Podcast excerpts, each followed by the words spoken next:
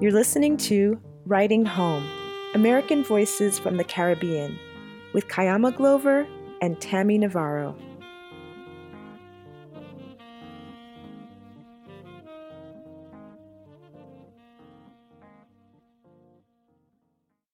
All right. So um, I'm reading an excerpt from my, my new novel, which is on the edges of being completed. It's called Injured Stone. And it's a novel written in epic form.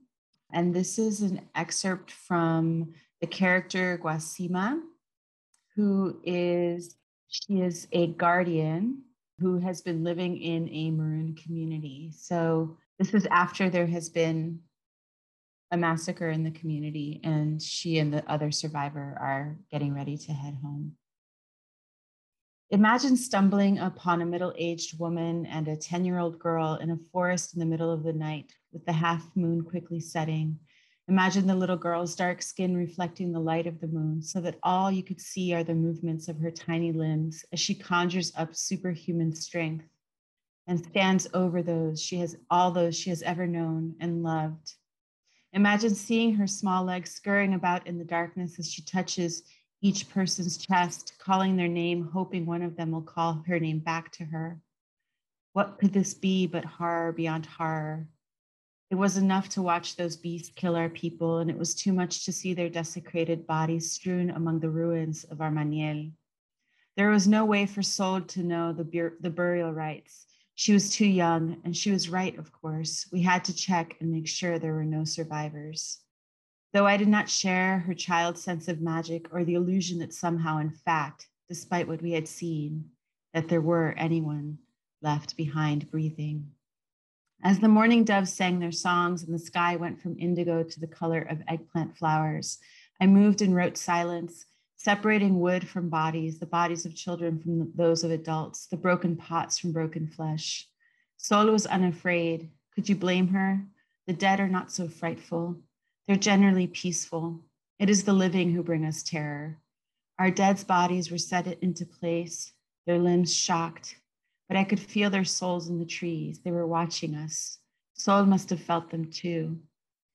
They want us to bury them the right way, Guasima, Sol said to me in her voice, the voice that just yesterday sang the songs of children's games. I nodded my head as I moved yet another body across the pools of blood that had stained the soil. This was too much work for an old lady and a child. But I knew she was right. And I also knew that as the sun rose, this would become unbearable. I did not want to see my beloved's dead eyes, my dear Gamal. We will do what we can, I responded. The pit had gotten too deep, or rather, we could not pull anyone else out from it. The rest remained. Let's bury these who are inside already, I said but their feet are in the wrong direction. How will they make it home? My heart pounded in my chest. I had taught her that. I had taught her that our dead walk to Guinan in the east. She had helped me countless times to bury our dead. It was one of the most important lessons. Feet had to point in the right direction. Otherwise, how would they make it home?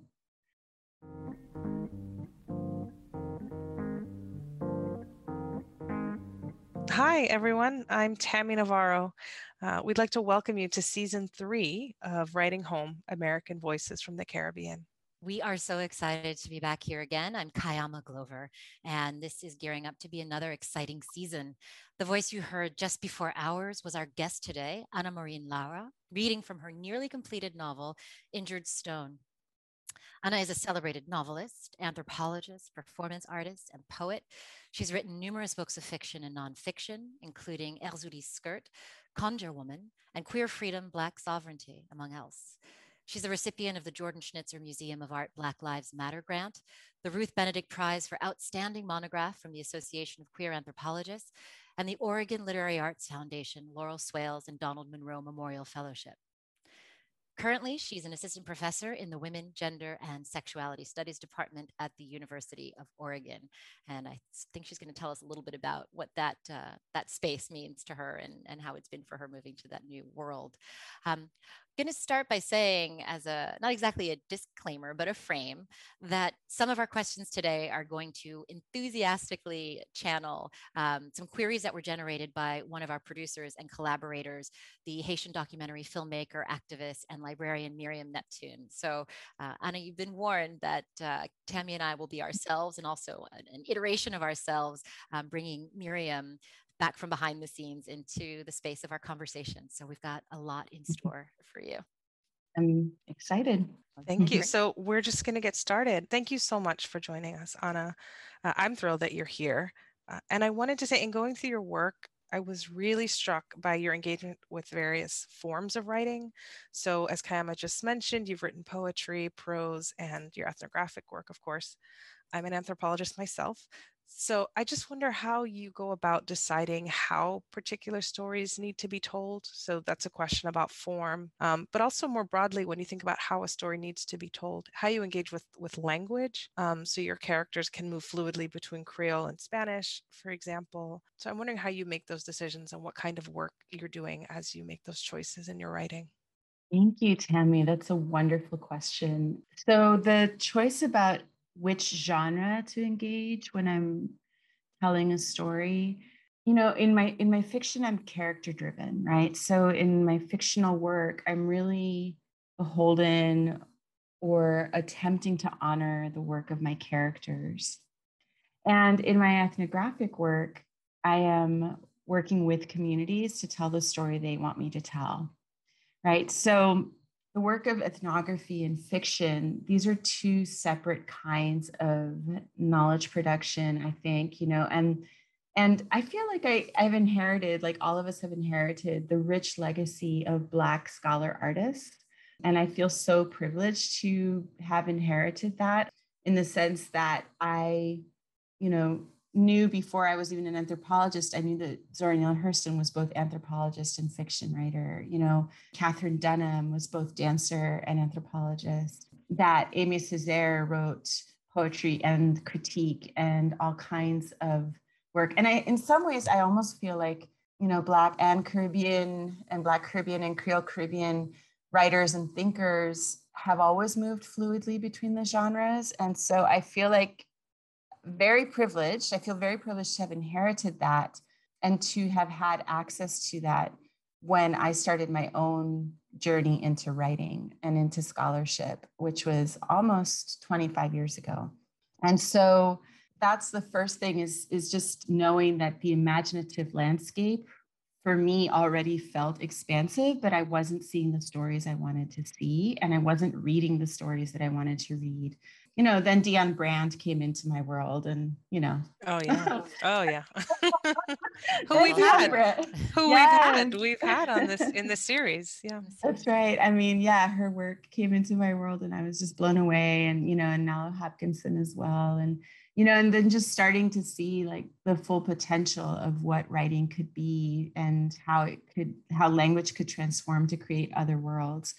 Um, this is relevant because you know, Nalo Hopkinson and the way she plays with language in her science fiction and speculative fiction work is what first had me thinking about the ways in which the literary fictional world could also be cultivated and corrupted by language. Uh, in other words, like I, I think I've always had a politics of refusal because I sometimes get frustrated that I write in English, given that Spanish is the world of my characters for the most part, and. Spanish and Creole, you know, like is the world of my characters.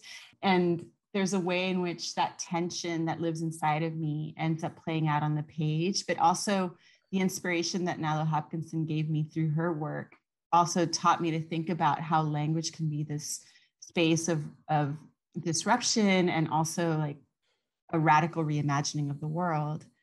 I, I was doing ethnography in the 90s, late 90s, on the sugarcane plantations in the Dominican Republic. And you know, the the with ethnography, the ethical, the ethical imperatives to, is to create no harm, to do no harm, right? And to stay true to what has been said, what has been observed. And for me, applying a decolonial and Black feminist model of ethnographic research, it's also about being led by the community's needs and by the imperative to deconstruct Western imperial knowledge. So my work has, has been informed by that and more so over the years as I've been practicing ethnographic research and also engaging with decolonial scholarship more fully, and Black feminist scholarship has become even more central to my work than it was before. So I would see things on the plantation that I was able to record in my ethnographic work. But because of the ways in which ethnography is imperatively constructed to create no harm, right? I was led by my interlocutors to tell the story, right? Like I mm-hmm. could only go so far as they wanted me to go. Mm-hmm. And so, you know, one of the first ethnographic pieces I wrote was in 2004 from my research in the late 90s and early 2000s on the gagas, right, which are uh, the Dominican Haitian ceremonies around Easter. And my interlocutors had asked me to talk about their work as healing work, right? And so I was able to talk about that. But in that same period that I'm conducting ethnographic research, I'm in the Dominican Republic for a gathering, the Latin American feminist gathering, and I'm with a group of Black women, and we're all Black Latinas, you know, Black Latinx, like mm-hmm. just Black Caribbean women from Haiti, Brazil, Guadeloupe, and we're all on the beach and you know, we're all in white and we're dancing and we're singing in the water and we're just being free in the water. And as that's happening one night under the light of the full moon, the story of Micaela came to me, and that was in 1999. And so, you know, I guess on a personal level, as uh, I'm attempting to sort out the kinds of information I'm receiving through my imagination, through what I call authorial mediumship. I'm also sorting out what it means to engage real living, breathing communities and their imperatives. And so I realized that some kinds of stories can only be told in the realm of fiction. Mm. And some stories need to be told in the realm of fact, right? Of ethnographic interpretation and fact. And so um, over the years, um, I've been I've been attempting to do that, right? And then some stories need to be told in poetry too, mm-hmm. or in the body through performance, right? So I've been sorting that out for 25 years. but it's beautiful how you sort of talk about the way that the your sort of anthropological and literary ancestors have made those worlds feel possible for you, right? That you feel like the, the full array of of creative expression um, is sort of at your disposal. That's that's a lovely way to sort of approach it. I mean, you've evoked for a corpus and a tradition, mm. actually, mm. Um, self created and clearly resonant, I think, in ways that'll be useful for thinking knowledge production more broadly. Yeah, thank you. No, I, I feel like we're, I feel very lucky to be alive at this time because it is after Alice Walker encounters, encounters Zora's grave, you know, or like, you know, it is when we can have Katherine Dunham's work accessible to us. Um, I just feel very lucky that we have that. So, Ana, you have opened the door, I think, in, in what you've just said for us to think about. Um, you know, I think something that's a little bit maybe sticky when it comes to again knowledge production by especially um, marginalized populations meaning black or women or um, you know so-called non-normative in other ways and so i'm i'm curious to hear your thoughts on on positioning the self in relation to community as an ethical praxis asking you specifically what does it mean to produce situated knowledge, right, as a queer Black, feminist, diasporic contributor, and, and to do so in an ethical way that that um, that makes claims for knowledge that doesn't come from like a traditional text, let's say, but actually from experiences of dancing in white on the beach with other people. Um, you know, and, and, and just kind of thinking about that as an intervention. I'm hoping you can say a bit more. I think one of the most beautiful and powerful contributions of Black feminist scholarship is the reclaiming of our bodies as sites of knowledge, as sites of knowing, as sites of movement and freedom and joy and imagination. Um, and I think that for me, uh, I absolutely aim to disrupt the idea that intellectual thought only comes from the neck up and only comes from books, right? Um, it, I absolutely seek to disrupt that, mm-hmm. especially um, considering that. So I am the second generation in my father's family that is literate. And I still have living members of my family who are not literate. In other words, they can't read. And I grew up with them and I grew up not thinking of them as any less than me or mm-hmm. any less intelligent or any less uh, theoretically sound. I grew up with them having really powerful conversations about, you know, surviving dictatorships, there's uh, migration, having conversations about labor, having conversations about healing, and having conversations about family. Um, and they're not literate right? They're so they don't they can't read the book that i wrote. Um, they can't read any of the books that i wrote.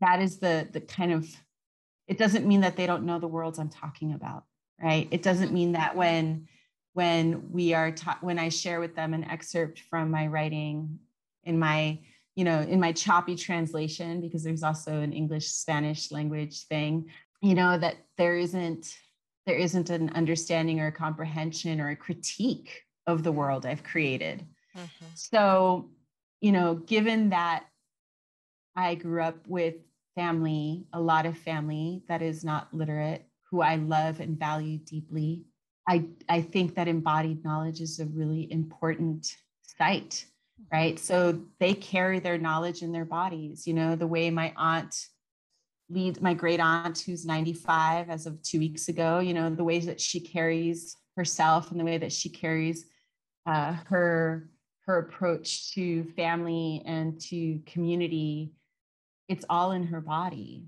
and so when i sit with her you know she's talking to me you know there are ways in which her body was disciplined through catholicism that restrict her movement and that restrict what she shares with me. And then there are moments where she splits open and like i see this person and i see her at 95 as when she was when she was 25 you know and i can see her across time. And and that tells me something. It teaches me something. And so i absolutely think we have so much to know and to learn from what we carry in our bodies. You know, this goes back to this question of your formulation of a corpus that speaks to the kind of work that you want to do, be it as an artist or as a scholar? Because you know, just looking at at your writings, both creative and nonfiction, you know, I've taken note of the names of the people you cite, and you know, I'm thinking about Maya Deren and and VèVè Clark and Karen Richman and LeGrace Benson and uh, Rachel Beauvoir Dominique, right? So these are very much um, this kind of chorus of folks who are producing knowledge and thinking the world along the lines you've just outlined. And you've made them the sign of the support edifice for the work that you're doing without having to find legitimacy um, in other spaces. And, and I find that incredibly powerful. So, yeah. Yeah, thank you for saying that. I, one of my biggest regrets is never having met Rachel Beauvoir Dominique in mm. person mm. because her work is also so influential to my thinking. I really appreciate you saying that, um, because it makes me think about a conversation I had. I was a graduate student at Yale, and it was a senior scholar, and we were walking one day, and she was lamenting that a scholar who had come to visit had not cited one European or American scholar in their work. And I was just like, I was floored, one, at her dismay. Um, and two, I was like, but you know there there are entire bodies of knowledge outside of the united states and europe and and it doesn't mean someone's work is any less because we're not citing foucault or we're not mm-hmm. citing philip roth or whatever you know so foucault and roth yeah those guys you know uh, those guys i mean all power all power to all power to engaging yeah, sure. with them as uh-huh. well sure why not they're part of the you know great well of knowledge but like at the same time like yeah i think i think you're right. I think i've been very intentional about cultivating a world where i'm in conversation with other black women and mm-hmm. black and queer and you know and, and just people of color and caribbean people. And i'm just i'm yeah i am trying to be intentional about that. Yeah. Absolutely and doing so at Yale when needed, right? Like in the bastion of those spaces that tend to be dismayed by the fact that knowledge is produced other than in, you know, white American and North Atlantic University contexts, right? So, mm-hmm. yeah, on that walk at Yale. yeah, I wanted to ask you about the sum of parts because I was really interested in your use of and your engagement with mathematics. Um, so this is something I've been thinking about a lot lately. I've been reworking my way through Audre Lorde's collection, The Marvelous Arithmetics of Distance. And we've had Erna Brodber with us in a critical Caribbean conversation, and she talked about working through fractal theory. Um, and so I'm really taken with how people make use of um, mathematical modeling in their creative writing. And I wonder what led you to the sum of parts and kind of what work that did for you in that book. Mm, that book is deeply personal. And um, it's uh, you know i have like the lesbian tragedy series that i self-published. That's one of them. Um, le- lesbian romantic tragedy. Um, well infidelity figures prominently in that in that yeah. Yeah. yeah exactly. Lesbian romantic tragedy. Um, genre. Nice. wow. yeah um, you know, so watermarks and tree rings is part of that genre, and sum of parts is part of that. And I have another one I'm working on right now called The Anatomy of Cake. The mathematics in that piece began because my brother is a mathematician, and he, you know, he and I were having all of these conversations about mathematics and I, you know, we were nerding out and having a really fun time, you know, just talking about topology and geometry and calculus and, and you know I don't understand calculus at all, but you know, that's his favorite um, area. In any case, so we were having those conversations at the same time that I was thinking about the story of that piece, which is like, how do we, how do we manage as queer people of color to hold relationships together ever? Like, how does that even happen? You know, in a world where we are just under the forces of so much so much violence and we have there are a lot of forces pulling us apart right and i always just think it's magical and miraculous when we're able to have any sort of relationships mm-hmm. but that that story is you know it's about friends and me and and just all kinds of things that were going on during a particular period of my life where there were questions about mental health and there were questions about toxic masculinities and there were questions about you know how families do or do not support queer relationships. Mm-hmm. and all of that kind of came together alongside conversations with my brother about mathematics. And and so i started putting that piece together in that way and just thinking about the ways we build each other up and take each other down. Mm. and really the mathematics of that right? Like what's left at the end of the day when you've divided and multiplied and subtracted pieces of ourselves to just be able to stay standing. Mm. Um, so yeah, it's a really just a really personal reflection on that. And mathematics became the the metaphor for that reflection for me. Yeah. Mm-hmm. That's really helpful. Thank you for sharing that experience. So yeah, that's that is particularly helpful because you know it's another instance of of you offering a sort of like a theoretical toolkit almost that enables you and there you know by extension for us scholar people of which you are also a part but to, to, to have the language to talk about the stories that we're generating our own language our own epistemologies right? And so i mean mm-hmm. you just gave us what was it? Now i've forgotten it. I should have written it down. Lesbian tragic romance genre? I mean yeah. Lesbian lesbian romantic tragedies. Lesbian romantic tragedies which i hope you are writing an article about and which is marvelous. But you know i've also just your work you've given you know Black queer aesthetics, strategic universalisms. And these are all terms that are both generative in, in reading your work and the work of others, but they're also sort of the seeds of, you know, what are arguably kind of political practices or political interventions. Mm-hmm. And so since Tami, you know, got to a particular text that moved her. I, as a Haitianist, Erzulie's Skirt is where it's at um, and is the foundation for my thinking through all of your work. And this is a, an instance of me channeling Miriam, who would love to hear you talk about the ways you center Vodou and Haitian ancestral connections, connections mm-hmm. that are mm-hmm. generally erased or suppressed or fetishized in the DR in particular because of persistent anti-blackness. Um, and so, in this, to the extent to which you are are kind of transgressing for lack of a better term here, uh, borders are there ways in which you actively consciously imagine the formulation of these theoretical categories? Is there a way in which you're you're thinking about the politics of your own literary and intellectual production? Yes um. okay next question. The uh, end. No um well i mean yes and no uh Yes, in the sense that I am actively working to heal through my work some of the byproducts of anti Black racism and anti Haitianism, right? The hemispheric anti Haitianism that is all of our inheritances. Mm-hmm. And that I am looking to heal the homo, you know, the impacts of homophobia and transphobia. And I mean, yes like the political work is in the healing i guess right? And in the reclamation.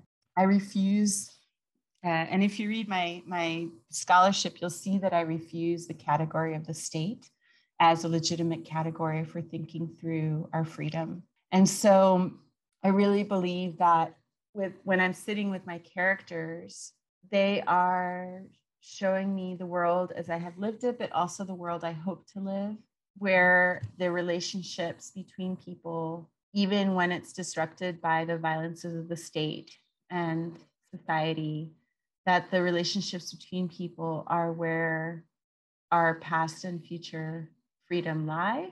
And I say it, you know, like that, like almost like a question, because I think that it's it's the question that drives me in everything I do. What does it mean for us to be free? What does it mean for us to be free? What does it mean for us to be free? And I think that inherently that is a political question in a context in which we are still dying.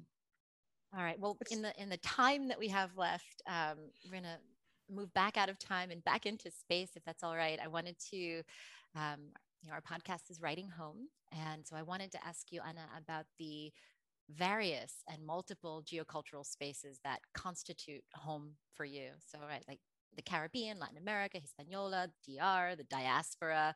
You're from where I'm from, Westchester. You're from mm-hmm. Mount Vernon. Well, you went to school in Mount Vernon. I was in White Plains, right next door. Okay. Yeah. so I wanted you to talk about home, sure, generally, but even more particularly, um, maybe some of the friction involved in those multiple and overlapping identities. And I say this pointedly because you are our first guest who represents the space of the so-called Hispanophone Caribbean. And I've been thinking about why that is. I mean, some of the obviousness is that uh, Tami's kind of intellectual orientation is the Anglophone Caribbean, mine is, is Haiti and the Francophone Caribbean. So, okay. Um, but beyond that, I think there is some friction between what's understood as a Latinx or Latin American cultural identity and a Caribbean identity category in the Americas. And I wonder, in as much as your home is so clearly and rootedly multiple. If you have any thoughts on on that friction, um, or whether you think it's nonsense, or something in between. Oh yes. Um, so I, I, I live in the and both, and that is my place of joy. Um, my place of joy is the and both. Anytime I'm subjected to the either or, it's horribly painful for me. Um, on multiple levels. So the idea that um, you know the divisions between Caribbean and Latin American, or between the Hispanophone, Francophone, and Anglophone Caribbean, you know the the different diasporas. When when there's an either or, it's just so painful um, because I, I it's just anathema to my person. It, I can't exist in the either or. I have to exist in the and both. And so, and I exist in the and both by default. And so I am both Caribbean and Latina, Latinx. You know, I am both Black and Dominican. Imagine that. Um, uh, I am I am both of the Dominican diaspora and the African Black diaspora, right? Uh, you know, African diaspora, the Black diaspora. I am both of those, and um, I actually find more strength and sense of groundedness being part of the Black diaspora, and there are many reasons for that. Um, you know, again, when national frameworks feel very limiting to me, so uh, nationalist frameworks feel very limiting and uh, there I have gone throughout my life in and out of Dominican identity, and there are many reasons for that. In part because of how Dominicans on the island respond to Dominicans in the diaspora, which is a, unlike many other places, it's a disclaimer, right? So um, the experience for me as a Dominican in diaspora, and I've, I've had this conversation with other Dominicans in diaspora, is that when we go back to the Dominican Republic, people in the Dominican Republic are very quick to tell us we're not Dominican, right? Mm-hmm. And, and that's not the case for many people from other places, right? Like a Trini person going back home may experience like some critique about having been away, but they'll be claimed as Trini. A Haitian person who's in the US won't be less Haitian because they live in the US and that aspect of Dominican, Dominican cultural performance on the island is just so bitter for me. Mm-hmm. Um, and so I find a place of strength when I, you know, root myself and have been rooted in Black diaspora. And I find that to be a very generative space that helps me connect and relate to many, many people, including other Dominicans, both at home and in the diaspora in ways that are precluded by a Dominican diasporic identity. So yeah, let's let's add some complexity to that, right? Like mm-hmm. um, generosity, yeah, yeah, yeah, to the self, right? yeah, yeah, yeah. I mean that yeah. thing again of healing the self by acknowledging categories of coherence that escape some of the limits that are imposed from the outside. I mean that's what you're suggesting by saying no, not either or, all. All oh. all yeah and then you know to live in oregon I'm, and to be making home in oregon i've been here since 2013 okay mm-hmm. and i um you know i came here with my partner who was a professor at the university of oregon is still a professor although she's leaving the academy um, but you know came here uh, in in a very intentional way uh, not thinking I was going to be doing work in the academy at all, um, but finishing my PhD. And, uh, you know, and I got here and I had never lived in a place that is so homogeneously Anglo and white and right and mm-hmm. and uh and You're you know or, oh yeah. No, I mean it's you know it's God's work out here, but like you know, she did not. I did. I did. Yes, I oh did. Because yes, even the way you I said, did. even the way you said, I've been here since 2013. It seemed like there's an intervention that you're making yeah, with your work know, and your presence you know there is and and here's the thing is like you know i moved out here and it's taken me a long time to understand what life is like out here um, the first thing is that oregon is a libertarian state culturally and so you know it's a lot of gun holders who like to smoke weed and i did say that um, you know in other words like marijuana was legalized here oh, right psilocybin, psilocybin mushrooms are legalized here and it's like a gun carrying state right and so you know, you have this weird tension. You know, libertarianism is a weird thing. And so when that's the cultural norm, it's it's a very it's a very strange thing. I, have never known it before. And I've lived in Texas, right? New York, Connecticut. I've never known mm. libertarianism in the way that I live it here in Oregon with, you know, with the like simultaneous like support of like, right, of the decriminalization of drugs at the wow. same time that people are, you know, people have gun racks on the back of their trucks, like ad infinitum. And so um, that contradiction for me as a person of color, as you can imagine, uh, creates a space that doesn't necessarily feel very safe most of the time. And so, um, you know, uh, the Trump years here were very dangerous and continue to be.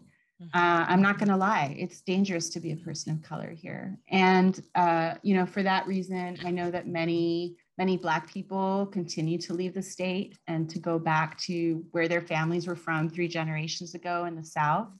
You know, um, Black people, you know, yeah, this, I mean, the sundown laws were officially struck from the Constitution in 2000, and it wasn't until 2018 that the that the state struck laws prohibiting. Uh, there were laws on the books that uh, supported, you know, community neighborhood segregation. So, you know, legally, people could refuse to sell you a house if you were Black until 2018.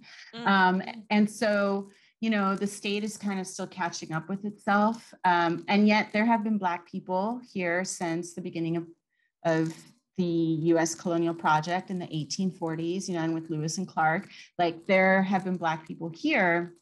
And the tensions are that Black people, you know, Black people here have been subjected to the Klan and sundown laws. You know, the first person born within the city boundaries of Eugene is still alive. Like, you know mm. what I'm saying? Like, like you could not legally be born or live in the city, the boundaries of the city of Eugene until the, the 60s, 1960s. So Yes, we have not been paying enough attention to Oregon. People, if there's one takeaway from this episode you know, of the podcast, um, like, what the um, hell is going on over there?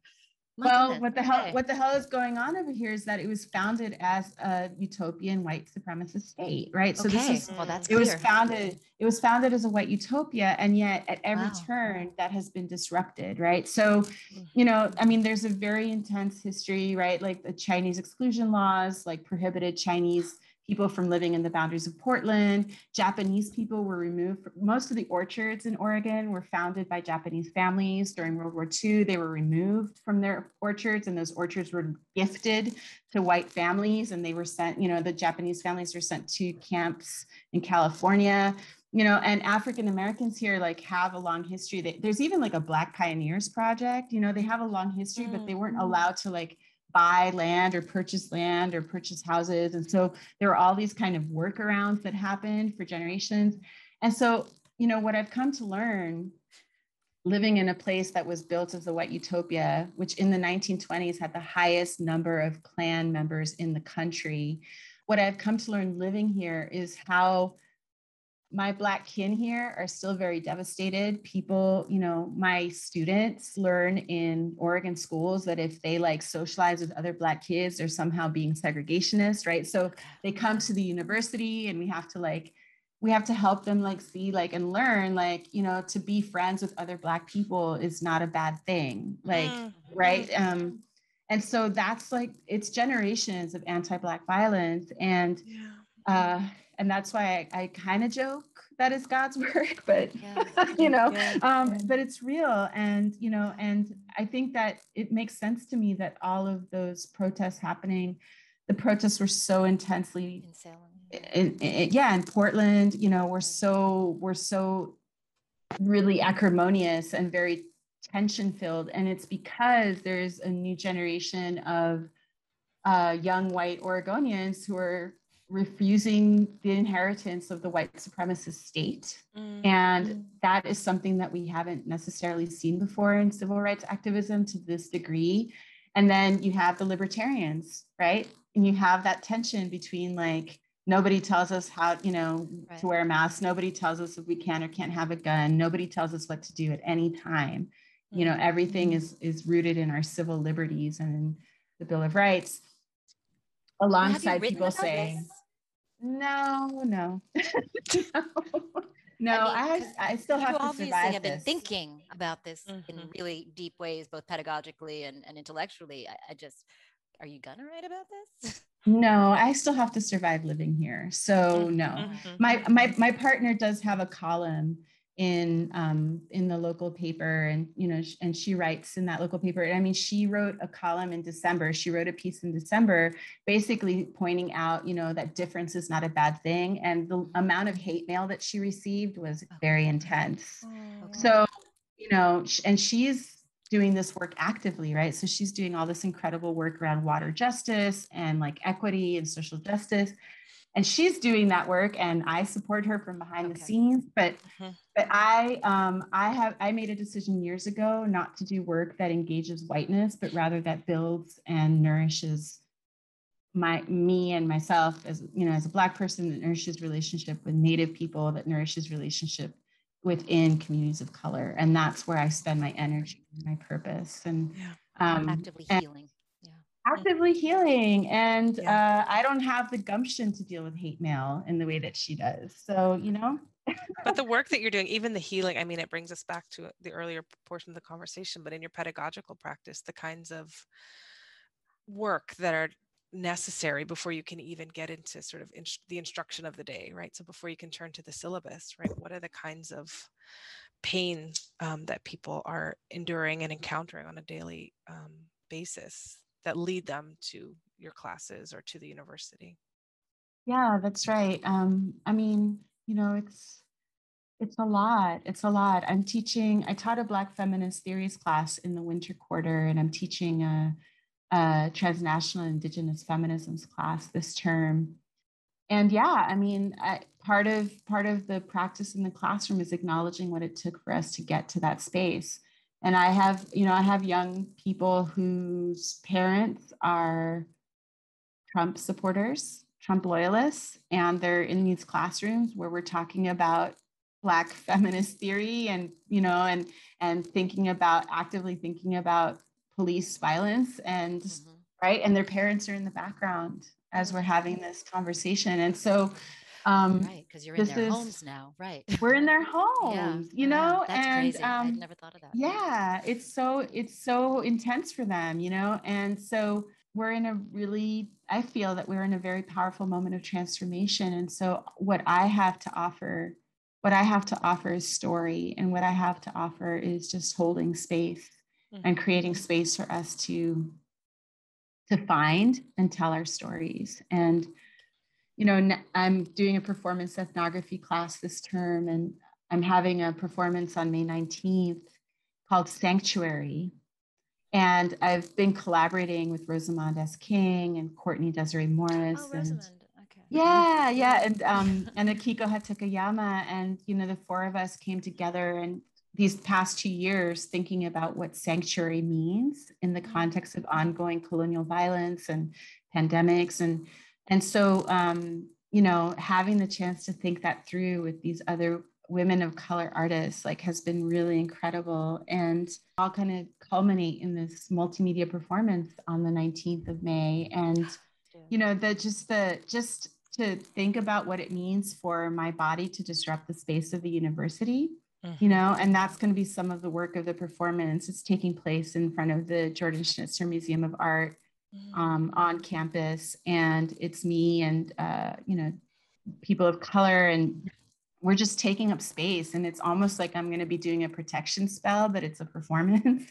Um, Mm. and you know what it means to imagine that what it means to create sanctuary on this land in this place that was imagined as a white utopia and that has been happening in relationship you know that creation of sanctuary has been happening in relationship with the native peoples here being very intentional about building relationship with native tribal communities and being very intentional about building relationship with all the black farmers and the black folks who are just doing their best to have our self-determination and our sovereignty intact at the end of the day